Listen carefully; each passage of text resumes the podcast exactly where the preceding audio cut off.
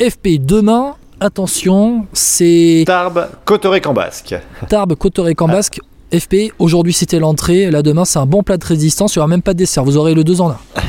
ouais, je pense qu'on aura les 2 en 1, on peut enchaîner hein, avec 145 km. Hein.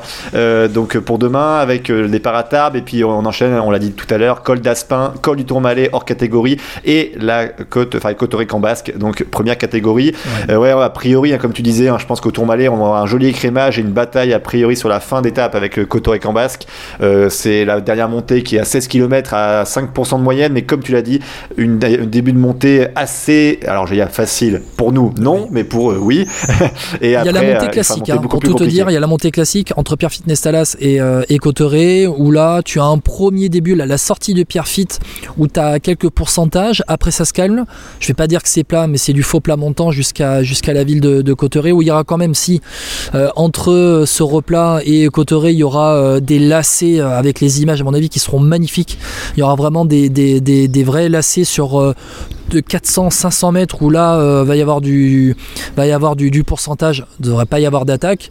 À la sortie de ces lacets, on va redescendre et après remonter en faux plat montant jusqu'à Cotteret. Et puis à la sortie de Cotteret, après la traversée de la ville, eh bien ça va tourner à droite et là ça va être une rupture de pente.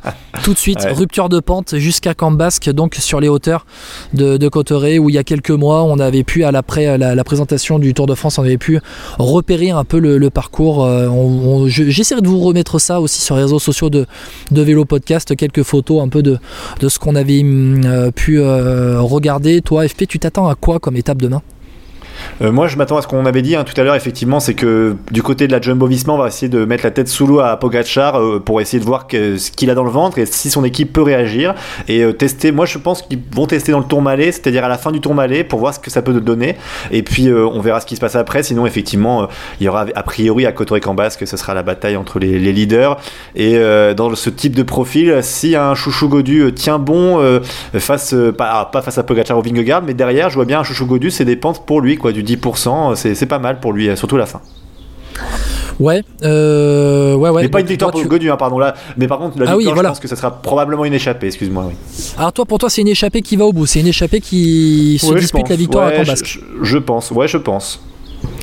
Il y, a même, il y a que 145 km avec un dénivelé de dingue. En 145 km, on va dire plutôt en 100 km, puisque ça va être euh, une première partie relativement simple, entre guillemets, hein, entre Tarbes et on va dire euh, Haro. C'est pas Arrête, c'est Haro, le pied du, col d'Aspin, avec ce sprint intermédiaire juste avant à Sarancolin. Euh, ça va être plutôt simple. Et en 100 bornes, tu auras Aspin, Tourmalet, euh, Cotteret. Ouais, une petite échappée, non? Tu vois pas ça, toi? Non, moi, pour moi, je, je pense que je, pense que comme la bataille va commencer dès le Tourmalet, ou en tout cas les crémages dès le Tourmalet, euh, derrière dans Cambasque, euh, les derniers échappés seront repris. Et pour moi, c'est Vingegaard qui va l'emporter en tentant de distancer encore une fois Tadej Pogacar. D'accord. Bon, ça, c'est mon pronostic pour demain. J'anticipe, j'anticipe pour demain. Guillaume, tu as raison. Mais alors, tu sais quoi, j'anticipe pour demain, s'il y a une échappée, tu as raison. Voilà. C'était notre euh, leitmotiv, un peu notre running gag de ce podcast.